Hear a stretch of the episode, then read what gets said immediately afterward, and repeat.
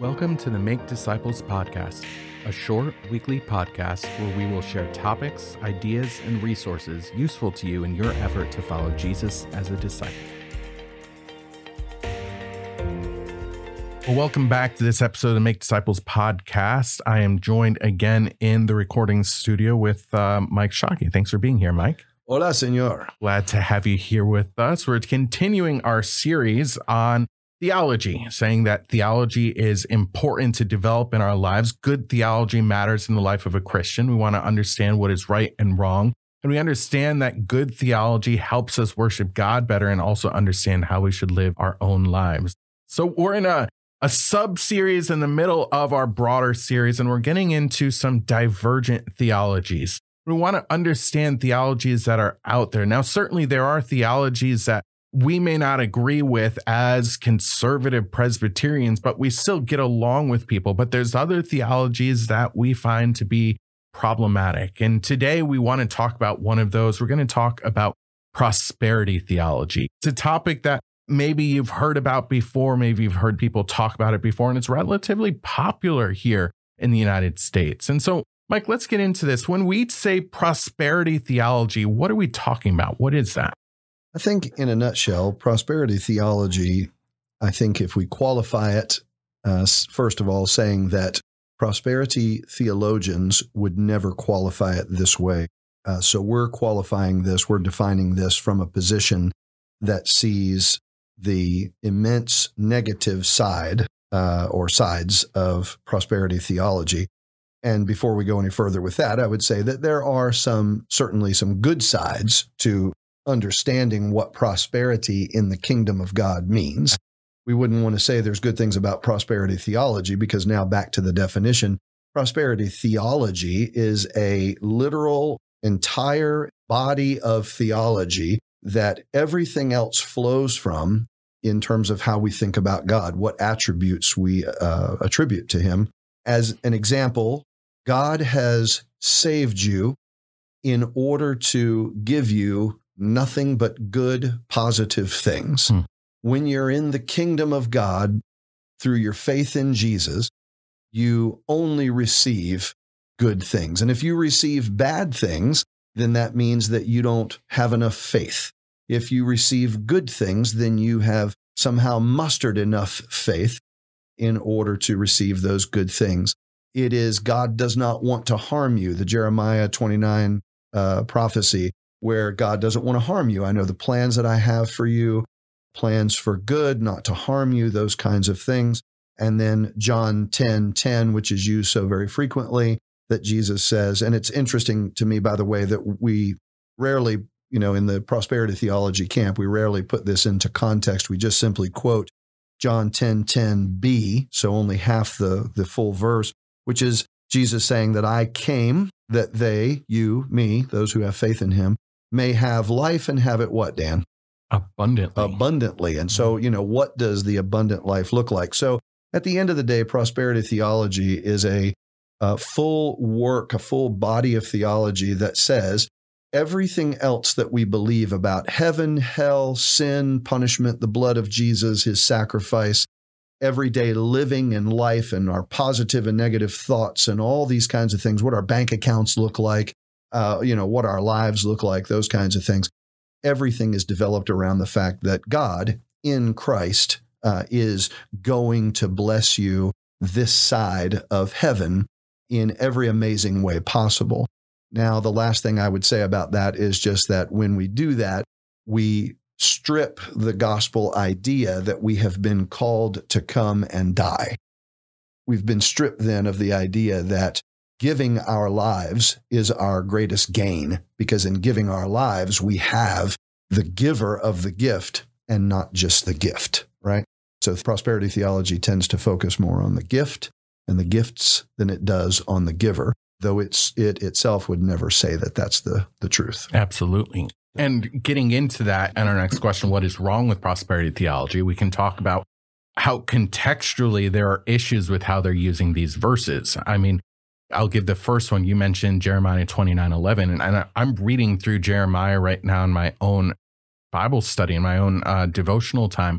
And if you only take Jeremiah 29:11, you're going to be pretty happy. But the moment you start moving outside of that, you're going to be a little more disturbed, right? Because this is a time period where we're actually watching Israel being carried into exile by the Babylonians. And this is not a hope in a future just yet. This is absolutely terrible. And so we need to understand the broader context. Is that true with John as well? It's very true with John. At the very least, without opening all of those verses up before and after, which, by the way, Dan, I think anybody who is working on the development of their theology or the development of how they understand the Bible or the gospel or what God is saying in his word here needs to know that if you see a passage and you really love it or you really hate it or you don't understand it or whatever the case may be, you need to see what's before it and what's after it, right? So that you see how it fits in a broader context. And so John 10:10 actually begins much before that, but let's just go to Jesus saying, after speaking of the fact that there are some in the kingdom who are invited into the kingdom and who actually come into the kingdom of God the right way, that is, through Jesus himself. There are others who do not, and that's to speak of people who appear to be in the kingdom, kind of the difference between the visible church and the actual church, for instance. All right. And point being, they eventually are cast out. They're eventually shown to be who they are. And so we have a real eternal damnation kind of thing as the backdrop for the blessed relief of Jesus saying in John 10:9, I am the door. And if anyone enters by me, he will be saved. Well, first of all, saved from what? He will be saved from the things that I was just talking about not being a real Christian, being cast out. You will actually be saved and you will go in and out and find pasture. That is, you're free to come and go in my kingdom. You are free to be who you are. You will have rest. You'll have peace. And then we see the contrast laid yet again on this famous verse, which everybody says, hey, Jesus came that you might have life and have it abundantly. Yes, can I hear an amen? You'd have it abundantly. And that's great. I think I've preached that verse myself a time or two, but it has to be qualified by the idea that verse 10 starts out with a new contrast to verse 9 that says, the thief comes, all right, as opposed to those who will enter by me and be the actual church, to be the actual saved, right, and find peace and find joy and find rest. The thief himself, the devil, as it were, comes only to steal and kill and destroy. So there's the devil giving you an opinion of God that's not true, an idea of God, an attribute of God that doesn't exist, right? That you can get into heaven by your good work, that you can get into heaven by some other means than only Christ himself, right? And then it says, in contrast to 10:10a, 10:10b says, I came, Jesus says, in order to give you life, that you might have life abundantly. What is that? That, first of all, is a repeat of sorts of what we just said in verse 9. It's a repeat. It's reassuring that I'm saying to you, let me say it again, whereas the thief comes to steal and kill and destroy, let me repeat to you again in more emphatic phrasing what I just said in verse 9, that if you enter by me, I am the door, I'm the only one. If you enter by me, you're going to be saved. You're going to come in, you're going to find pasture, you're going to find rest and peace. And now let me tell you, you are going to find that in me. You're going to have life. You're going to have it eternally. You're going to have it abundantly. And then we go to verse 11, and I'll close this section with this. When we look at context and you have the prosperity gospel folks saying, see, Jesus says himself, I came that you guys might have life. If you trust in me, you'll have life and you'll have it abundantly. You'll have all you want. If you pray right, if you read your Bible enough, if you come to church enough, if you give to the church enough, you give 100, Jesus is going to match it tenfold, this 100-fold ministry kind of idea. And just all this stuff swirling around the idea of you give yours, you'll get yours, right? Well, actually, if Jesus elsewhere in the gospel says in multiple times, alludes to and then says specifically that the student is never greater than the teacher, right? Him being the teacher and the rest of us being the disciples or the students. then when he says in verse 11, I am the good shepherd, he's just said he's going to give us life and give it to us abundantly. Mm-hmm. I'm the good shepherd. And the good shepherd does what, Dan? He lays down his life for the sheep. Mm. So right away, what we would say is a fundamental, foundational problem with prosperity theology is that if all you did, like you said with Jeremiah 29, if all you did was look at, I came, Jesus saying, I came to give you life and to give it to you abundantly, great. But if you look at the fact that he's talking first before verse 10 about eternal life and the difference between that and eternal life somewhere you don't want to be. And then you go to verse 11 where he says, let me tell you how that eternal life is secured. And let me tell you what abundance looks like, what I mean by abundance. What I mean by abundance is you're going to have everything in Christ, in God, in me, and it happens because I lay my life down for you. Can we then turn that on its head, so to speak, and say, well, Jesus died and shed his blood for me so that I could have the best cars, the most money, so that when I give $10, I get 100 back, so that I just get blessing after blessing after blessing after blessing. I would just quote Romans 8:26 that he is not working all good things for those who love him. No, 8:28. There you go. He's not only working all good things for those who love him and are called according to his purposes.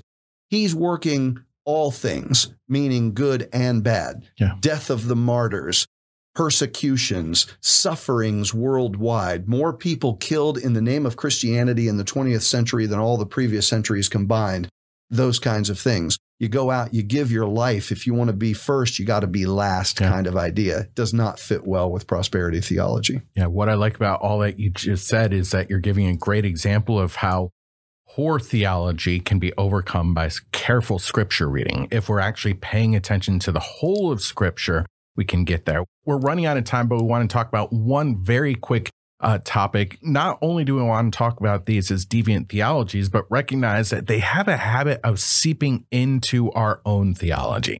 We'll give a simple example here. For prosperity theology, we can talk all about how it's problematic, and so we may not go to a church with someone like Creflo Dollar or Joel Osteen or those kind of things. But we can also have this mentality of saying that if things are going well for me financially, that means that somehow I'm seen as good in the eyes of God. And that may be true, but it's not exclusive to that. It's not to say that if things are going poorly for you financially or that you're being persecuted in some way, that this is God frowning upon you. We don't want to have, it almost sounds a bit like this Hindu notion of karma, right? If good things are happening to you, it's because you did something good. If bad things happen to you, you did something bad. No, we want to stay away from that and say, no, as Christians, we have the ultimate joy of heaven and we have the blessings of justification in this world. But the fact is, there's going to be both joys and sorrows even still in this world. Is that a fair way to put it, Mike? I think that's a great way to put it, as a matter of fact. When we get down to it, Dan, I think the main thing is I asked a fellow yesterday a simple question, and I think we all need to ask ourselves this question. What is the most important thing to us when we think about what has happened to us in our Christian lives? The thing that's happened where we have been saved from eternal damnation. Is the most important thing on an everyday basis that we are happy? Or is the most important thing that God is glorified? Hmm. At the end of the day, if you can say, my sin is that I want to be happy more than God is glorified. If you can confess that, then you're great. It doesn't mean it's okay to want to be happy more than God is glorified. It just means that you are self-aware because the Holy Spirit has made you aware of that, right? You couldn't be aware of that on your own. And if you're aware of that, you're at a great starting place where you can say, now what does it mean to begin to live my life more in the parts of the areas of my life that I need to glorify God more than just trying to be happy? If you only say, I'm more concerned about being happy because I think that's what God wants for me, you're back into prosperity theology. You're not glorifying God as fully as you ought. And there's a real danger there that you're going to find yourself trapped one day because you will be disappointed in God when you're put to the test. Yeah. Yeah. Well, a lot of great resources out there if you want to learn about the prosperity gospel, more into it. There's one that I'm more of a historian coming at this, but it's called Blessed, A History of the American Prosperity Gospel. It's certainly an academic source, but it's a useful way to understand where this came from and why it's become so popular here in the United States as we try to develop our own theologies and recognize when deviant theologies like these may seep in. So thanks, Mike, again for joining us for this season of the Make Disciples podcast. Great to have you here. Thank you so much for having me. Blessings. Thanks for joining us for this episode of the Make Disciples podcast.